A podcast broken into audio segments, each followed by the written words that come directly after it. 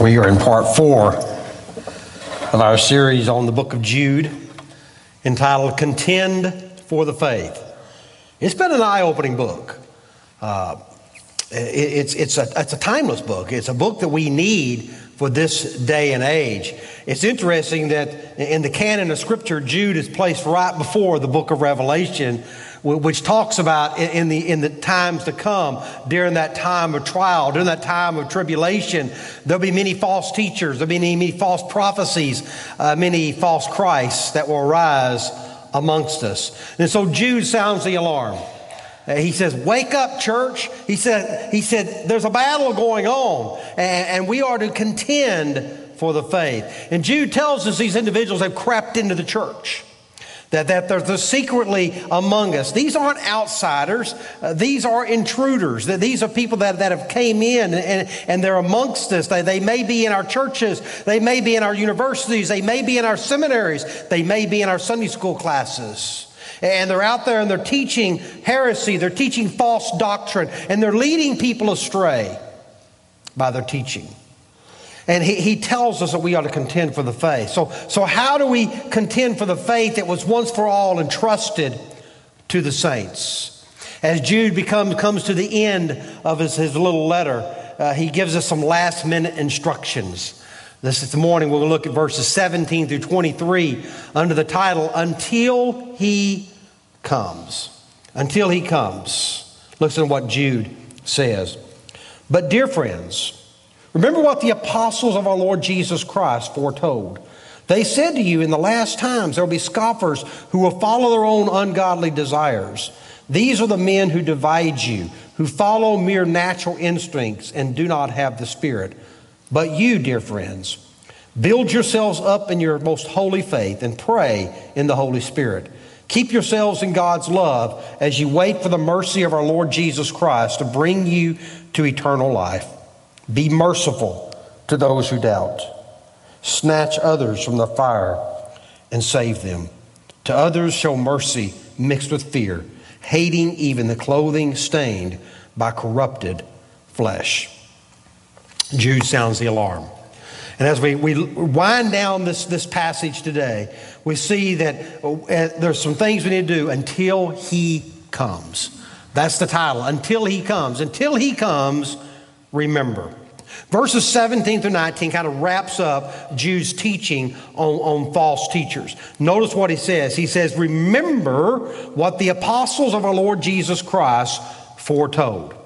Remember in this context means remembering to the point that it affects your situation. It's not so much remembering like you, uh, what was that guy's name? I couldn't remember it. It's not that type of remembering. It's remembering to the point that what you remember impacts you today. It affects the way you live. It affects what you do. Now, we're told throughout the New Testament that many false prophets are going to come amongst you. Many false teachers are going to rise amongst you. Uh, we see it throughout the throughout the gospel narratives. We see it in the, in the epistles. Uh, we see it in the book of in, in letter of First John. We see it everywhere we look. But there were probably teachings that the apostles gave that we don't have record of. But the writers, the readers of Jude would know exactly what he was talking about. And Jude says, do not forget what these individuals told you. Do not forget what the apostles told you. We too need to be reminded of what was taught in Scripture lest we fall into the trap of these false teachers. Notice what he says in this passage, in verse eighteen. They said to you, in the last times. That phrase last times, not talking about the end times. That phrase last times, when it's used in the Bible, is talking about the time between Jesus' first return and his first coming and his second coming. So that, that includes us right now. It's not just the, the end time church, whenever that might be, next year, ne- next ten years, next one hundred years. It's not just talking about them. It's, it's talking about right now. At this moment, there's false teachers. We talked about false wolves within the church. This is what he's talking about in the last times. So these words are applicable to us. It goes, what kind of people are these? What kind of false teachers are they? Notice what he says. He says, in the last times, there will be scoffers. We've been talking about them for three weeks. So let me just kind of summarize it in a, in a nutshell. These individuals are people who ridicule, who reject, and ruin any authority in your life. They ridicule, they reject, and they ruin any spiritual authority in your life whatsoever. Why? Why do they do it? Jude tells us they will be scoffers who what? Who will follow their own ungodly desires.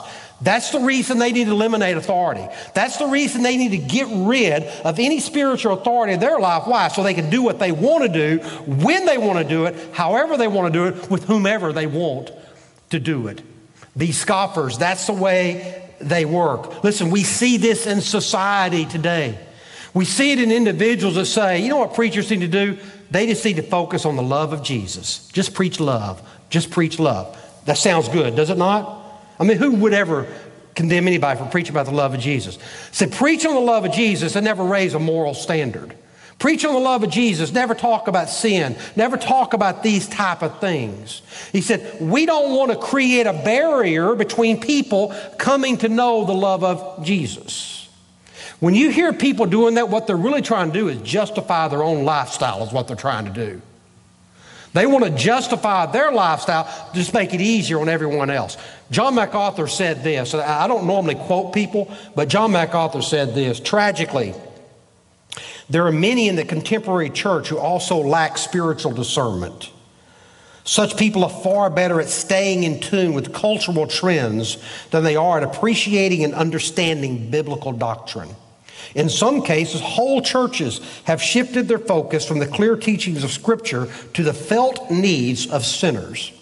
They want to make the church service comfortable and non-confrontational. As a result, the messages they champion are theologically weak, and the people they serve are doctrinally naive. Those churches are defenseless against error. Jude says, beware of these individuals. Beware of them. Take note of them, because the only reason they're doing this is to satisfy their ungodly desires. What do they do? He tells us. He said, these are the men who divide you. They create division within the church. He says, they're among us. Remember, they're among us. It, it, because they're among us, they create division. We're not worried about people outside the church creating division. They don't care. It's the people in the church. It's the people in denominations that create division within the organization. And these individuals will rally support for them, and they will rally support for their agenda, and it creates conflict, and it creates crisis within the church. These are the ones that say their way is the right way. Their way is the only way, and because that many are led astray because of the teaching of these individuals. Look, and Jude does not water down the truth. Uh, look at what he says. That's what I like about him. Verse nineteen, he said, these are the men who divide you, who follow mere natural instincts and do not have the Spirit. Here's what he's saying. They're not believers. That's what he's saying. I mean, let's just cut to the chase. He's not, he's not, you know, fluffy. Well, you know, they, they might have fallen away from the grace of God. No, these guys don't know Jesus. They're not believers. If they're not believers, that means they're unbelievers. And if they're in the church, they're heretics, is what he's saying in this passage. It made me think of this week as I thought about this passage. I remember a story in Matthew chapter sixteen. Jesus asked his disciples, who do men say that I am? And, you know, they pop off and say, well, some say you're John the Baptist. Others say you're Elijah. Some say you're Jeremiah. And others say you're one of the other prophets. And then Jesus says, but who do you say that I am? And then Peter answers, he said, you are the Christ, the Son of the living God. That is a great confession. That is a confession that everybody in the world needs to make. He is the Christ, the Son of the living God. But then the story continues. And once Jesus tells them that, then he tells them, hey, the Son of Man is going to die. He's going to be crucified, and on the third day he's going to rise from the dead. Then Peter says, this will never happen, Lord. This will never happen. And then Peter, utter, uh, Jesus utters some of the harshest words in Scripture when he says this, get behind me, Satan. You are a stumbling block to me. You do not have in mind the things of God, but the things of man. I thought about that old phrase, and I think that describes or reveals the heart of an unbeliever. It reveals the heart of a false teacher. They have in mind the things of man and not the things of God. That's how you identify them. That's how you know these individuals. These are the people that cause division. And Jude says, until he comes, we ought to remember these people that cause division, that cause strife, that cause conflict. And the thing is, it shouldn't surprise us. Listen, we shouldn't be caught off guard about this. It's prophesied throughout Scripture. Paul even says, look, they had them in the Old Testament. Guess what? We have them in the New Testament. Uh, they're, they're still there. It shouldn't surprise us. But let me give you even one more. As a matter of fact, we ought to start looking for adversaries in the church. You know why? Because Satan's not going to preoccupy his time in the church and ain't doing anything. Why? If a church is already dead, Satan says, no point in me causing any trouble there. They got, you know. So if, if we see conflict and, and we see chaos and we see confusion within the church, you know what? I'm going to step back and say, well, God must be up to something now because Satan's up to something. So we need to look for those things. And we need to, we need to be aware of those things. So until he comes, remember, remember. That's what he tells us. He says, get your antenna up. Red alert. Pay attention. Second, until he comes, remain. How do we protect ourselves from these false teachers? We've been talking about it for three weeks, three weeks and a third today. Uh, how do we protect ourselves? Look at verse twenty. Jude says, but you. That's a big but, guys. But you. When he says, he says, in contrast to these false teachers. In contrast to them, he said, here's what you need to do. He goes, you need to fortify yourself. You need to build yourself up. You need to strengthen yourself. Uh, you need to become the warrior that you're supposed to be. First, we ought to spend time in the Word of God. Notice what he says. But you, dear friends, build yourselves up in your most holy faith. When you see that phrase, build yourselves up in the most holy faith, it refers back to Jude, verse three. Contend for the faith. He's not talking about your, your faith in Jesus Christ. He's not talking about what you believe about Him. He's talking about your footing on sound doctrine. Building yourself up in the faith, contending for the faith, that faith that you believe, that sound doctrine that you hang on to. He says that's what you're supposed to be doing. It's a commitment to sound biblical truth. How else are we going to contend against false teachers, against false leaders, and false doctrine if we don't know what true doctrine is? If we don't know what the real truth of God's Word is? So how do you do it? You do it through the Word of God. You build yourself up in the Word of God. Listen, it does not happen by osmosis. Let me tell you what you do. You don't do what many of you want to do. You want to go to bed at night, put your Bible under your pillow, and when you wake up in the morning, you just start reciting Scripture. Doesn't happen that way. Uh, it, it's not going to work. Uh, no matter how much you wish it would happen, it, it doesn't. You know, it doesn't happen that way. It takes work. It, it doesn't happen by thirty minutes on a Sunday morning. Listen to some preacher preach on a passage. Now, that helps, and I want to encourage you to be here, all right? Uh, that's important, but it doesn't happen that way. It only happens when you involve yourself in serious Bible study. How do you do that? You get involved with a group of people. Why? Because you can ask questions. You can discuss it. And iron sharpens iron. As you're in there, you learn from one another. And you can also be taught by those that may be more spiritually mature on that particular subject than you are. So you do that. You do that on Sunday morning, but you do it during the week. You get involved in the, in the study of God's Word. Some of you have, have quarterlies in your Sunday school class. Some of you don't know what I'm talking about when a quarterly. Well, what that quarterly is designed to do is not to sit on your shelf and, and collect dust. It's designed for you to go home, and every day there's an assignment. And you read that, and you spend time in God's Word so that when you come to church on that next Sunday and you said that Sunday school class, guess what? You spend a whole week in God's Word on that passage. You're able to contribute to the discussion. Because you've learned something. You've been taught something. And then everybody else, the ten or eleven people that are in there, and they've been studying the Word during the week, guess what? They get to contribute well. You know what it doesn't become? It doesn't become a lecture by a teacher who did all the studying for you and is now trying to spoon feed you what you should be taking meat of the Word instead of the milk of a babe. That's what you should be doing. That's the way it's designed. That's what he's talking about here. He's not talking about a Sunday morning preaching service. He says, man, get yourself in the Word of God. Notice what he says. He says, build yourselves up. He doesn't say, preacher, build them up. He doesn't say, Sunday school teacher, build them up. He says, you take responsibility. You build yourselves up. Listen, I can't make you study the Word of God. I can't make you. Matter of fact, I can't make you do anything that you don't want to do. You're going to do what you want to do. Period. All we can do is create an environment and encourage you and hopefully help you. But we can't make you do anything that you don't want to do. In the end, you have to take personal responsibility. Jude says, exercise your spiritual muscles. Build yourselves up in your most holy faith. Look at the second thing you're supposed to do. Spend time talking to God. He goes, build yourselves up in your most holy faith and pray in the Holy Spirit. He's not talking about tongues here. He's not talking about, you know, praying in ecstatic utterances. That's not what he's talking about. What I want you to see is the progression of thought here. Notice this progression, because if you don't, we get it backwards. God will not come, God will not honor the prayers of a lazy Christian who will not apply himself to the study of God's Word. The study of God's Word comes first, then you pray.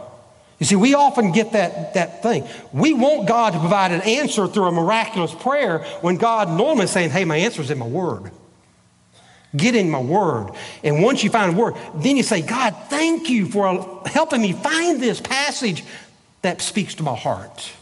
You see, we get it backwards. Uh, we want God to solve all of our problems. And God says, ah, you know, I probably already solved that in the Bible. Just get in and you'll find it. That doesn't mean you can't pray. That doesn't mean you can't pray for discernment. But never use prayer as an excuse not to do serious Bible study. You need to get into God's Word, building up your muscles by, by spending time with the Word of God, spending time talking to God. I've just often discovered that when I'm seeking the answer in prayer, that many times God's already given it to me in, in the Word of God. He's already provided it for me. I, I'm looking for that miraculous answer, but He's provided His Word. How do you know if you're praying in the Spirit? How do you know? You know you're praying in the Spirit when you're more interested in His kingdom coming than your kingdom. You know you're praying in the Spirit when you're more interested in His will being done than your will being done. That's when you know you're praying in the Spirit. If you're more interested in God building up your kingdom than you are about Him building up your kingdom, guess what? You're not praying in the Spirit. That's what he's trying to tell us. Third, keep yourselves in the love of God. Look at verse twenty-one. Keep yourselves in God's love. This one's a little harder to diagnose, a little bit more difficult. Uh, that word keep means to guard. It means to secure. What I like to say is, is, is tie yourself to the love of God. Just shackle yourself to the love of God. Because when you look at this, you almost get the feeling, says, does this mean that God's going to stop loving me? Doesn't it say somewhere in Scripture that nothing can separate us from the love of God, which is in Christ Jesus our Lord? Yeah, it does. It does. Nothing can separate us from God and His love. But here, this, this phrase he's talking about is, is keep ourselves in the love of God. It says there's something we need to do. There's something we must do to keep ourselves in the love of God. Many of us are like the prodigal son. Let me ask you a question. When the prodigal son left his father, did the father ever stop loving the prodigal son? Of course not. His love was just as real, just as genuine as when the prodigal was away from him. As a matter of fact, if we, when we, as we read the story, we see that the, the father constantly was looking for the son to return. What happened is the son removed himself from the presence of his father, from the blessing of his father, from the place where he could receive the love of his father. The love never changed. And that's what happens to so many of us. In a, in, in a similar way, what God is saying, what Jude is saying under the inspiration of the, of the Spirit of God, is the burden for us to stay in the love of God. It, the, the, for us to stay in the love of God, the burden falls on us. We have to do our part. We have to do take responsibility for staying in the love of God. How do we do it? I've thought about that. How do we do it? I want us to cut to the chase. Jesus gives us the answer, and he gives us the example in John fifteen, verses nine and ten. This is what Jesus says. As the Father has loved me, so I have loved you. Now remain in my love. If you obey my commands, you will remain in my love, just as I have obeyed my Father's commands and remain in my love. Can we get any simpler than that? It's not four steps and, and three diagnoses. It's one step. He said, you want to be remain in my love? Obey me. Obey me. It's that simple. Obey him. How do you obey him? You apply the teachings of this word to your life. You don't just read it. Oh, wasn't that a great little story? Oh, I just loved it so much. No. How does that story affect your life? How do you keep yourself in the love of God? Remain in him. That's what we're supposed to do. Fourth, this is all have to do, how, how can you remain?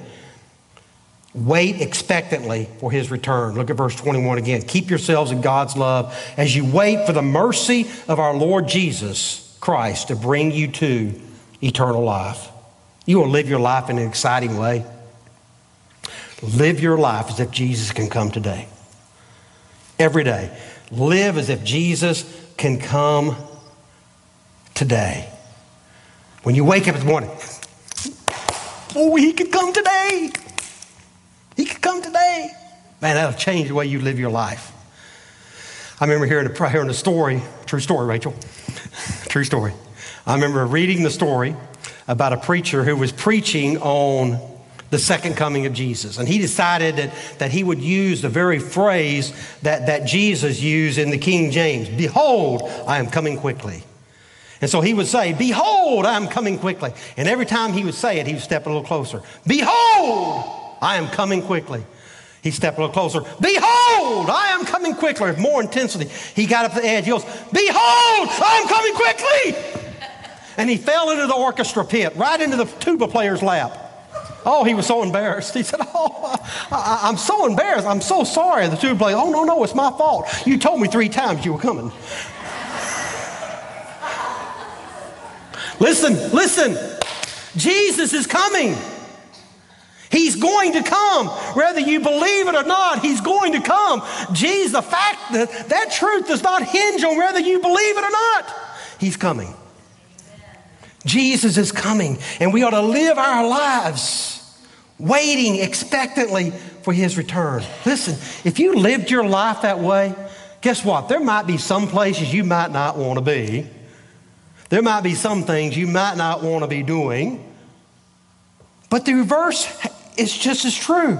If he was coming today or tomorrow, there might be some places you might want to be, and there might be some things you don't, you would want to be doing. It's, that's the way you ought to live your life every day. Until he comes. Until he comes. Remain. Wait. Spend time in God's word. Spend time in prayer. Keep yourselves in the love of God and wait for his return. Finally, until he comes, reach out. Verses twenty-two through twenty-three, listen to what he says. Be merciful to those who doubt. Snatch others from the fire and save them. To others show mercy mixed with fear, hating even the clothing stained by corrupted flesh. What's he talking about here? He's talking about being a witness. He's talking about reaching out to other individuals. I know what you're saying. Oh, preacher, oh, I don't know how to witness. Let me tell you something. Everybody's a witness. The question is, what kind of witness are you? That's really the question. You can witness to what you know. Maybe you don't know all the scripture. Man, maybe all you know is John three sixteen and the gospel according to you. Share it. Paul did it three times in the book of Acts. He said, this is what I know. Every one of us is a witness. So what type of individuals? He says there's three types of individuals we ought to reach out to in this passage. First, we reach out to the confused. He said, be merciful to those who doubt. These are those individuals who have become confused by the teaching of the false teachers. Paul worried about this at Corinth. He worried that the believers in Corinth would be led astray from their sincere and pure devotion to Christ, like Eve was led astray by the serpent. He said, I'm worried about that. He was also worried about the church at Galatia, that they, they, would, they would leave the authentic gospel and turn to another gospel, which really was not even a gospel. He said that they would, they would, they would leave it. He was worried about those things. People become confused, and we need to guide them back. They become confused about, about truth and about, about doctrine and about biblical truth, and we need to guide them back. It's all the more reason that we need to know what we believe so we can contend for the faith that was once for all passed down to us and trusted to us. So we reach out to the confused. Second, we reach out to the convinced. Notice what he says. Verse twenty-three, snatch others from the fire and save them. Let me ask you a question. If you saw somebody in a fire, would you save them? I think most of us would do whatever we could. We'd do our best to try to save that individual. That's what he's talking about. These are individuals that they're, they're, on the, they're on the brink of the fire and they need to be saved. James chapter five, verse nineteen to twenty says this. If one of you should wander from the truth and someone should bring him back, remember this. Whoever turns a sinner from the error of his way will save him from death and cover over a multitude of sins. Notice how Jude describes it here. He says snatch. Uh, that, that word uh, used for snatch means with force, to violently grasp them. Snatching them from that place. These are individuals that they are being singed by the fire. They, they are so close to the fire that it's burning the hair on the skins. And, and your job is going and pull them away from that fire, snatch them away. Remember the old song we always sang? Uh, uh, I think it goes, rescue the perishing, care for the dying, snatch them in pity from sin and the grave. Rescue the perishing, care for the dying. That's what we're supposed to do. But I'm afraid what we do is we spend a lot of time singing, not a lot of time snatching. I bet you you could probably count on your hands how many times, well, you probably have sang that song a lot more times than you've snatched anybody from the fire. This is what Jude is telling us in this passage. Third, we reach out to the committed. Look at that last verse, that last phrase. To others show mercy mixed with fear, hating even the clothing stained by corrupted flesh. These are individuals who are deeply committed to false teaching. Uh, these are the people that said, man, they have bought into it, they buy into it, they may even be teachers of it.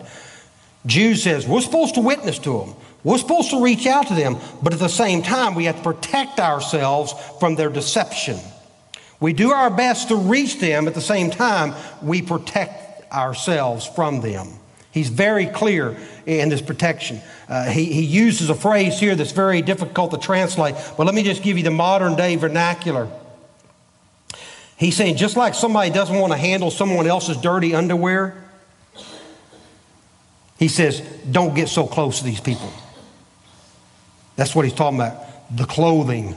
Uh, the clothing stained by corrupted flesh. It's the undergarments stained by their bodily fluids. Can we do that? Didn't go into more detail here.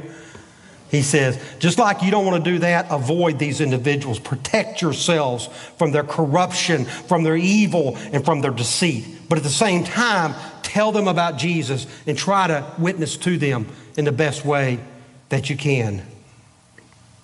We must be wise in how we reach these individuals with the good news of Jesus Christ. As followers of Jesus Christ, we are commanded to contend for the faith until he comes. Until he comes.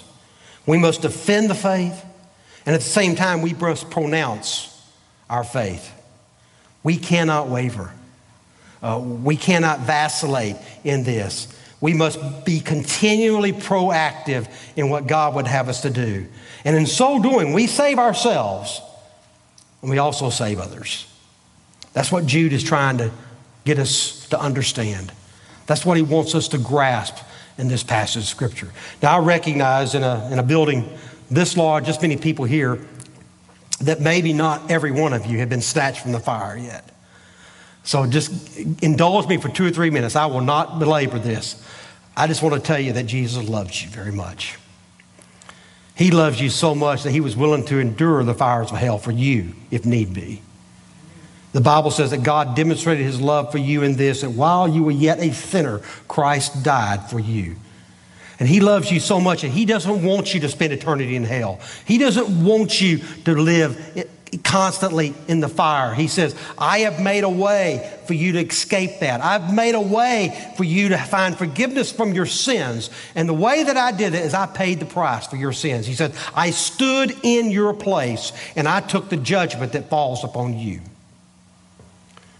And if you will believe that, if you admit that you are a sinner, say, God, I am a sinner. I have messed up royally. I cannot live my life in a way that honors you. The Bible says that all of your righteous acts are like filthy rags to God. In other words, there's nothing you can do that will ever earn God's favor. The only thing you can do is say, I can't, but Jesus can. And you admit that you're a sinner and you believe in Jesus Christ. You believe that he paid the price for your sins, that he purchased you, that he paid the debt that you could never pay. He did it. The Bible says, for the wages of sin is death, but the gift of God is eternal life. And it says that all have sinned and fallen short of the glory of God. And because we've all sinned, we're all going to pay the wages for our sin, which is death. But the Bible says to all of them who have believed in Jesus, to them, he, Jesus, gave the right to become a child of God. And let me tell you, God will never send one of his children to a fiery pit. But you got to be a child of God. So you got to admit that you're a sinner. I mean, you've got to admit that. If you can't admit you're a sinner, you're not ready to believe that Jesus paid the price for your sins. So you got to admit that you're a sinner. You got to believe in Jesus Christ. And then you've got to commit your life to him. I said, okay, Jesus, I admit it. I believe it. So because of what you've done, I'm making a commitment to live my life for you from now on. Not to save me, but to demonstrate my salvation. And you've got to done that. You've got to do that. Because Jesus said, all those who love me, they will obey me. And you know the, you know the verse. Most popular verse in the world.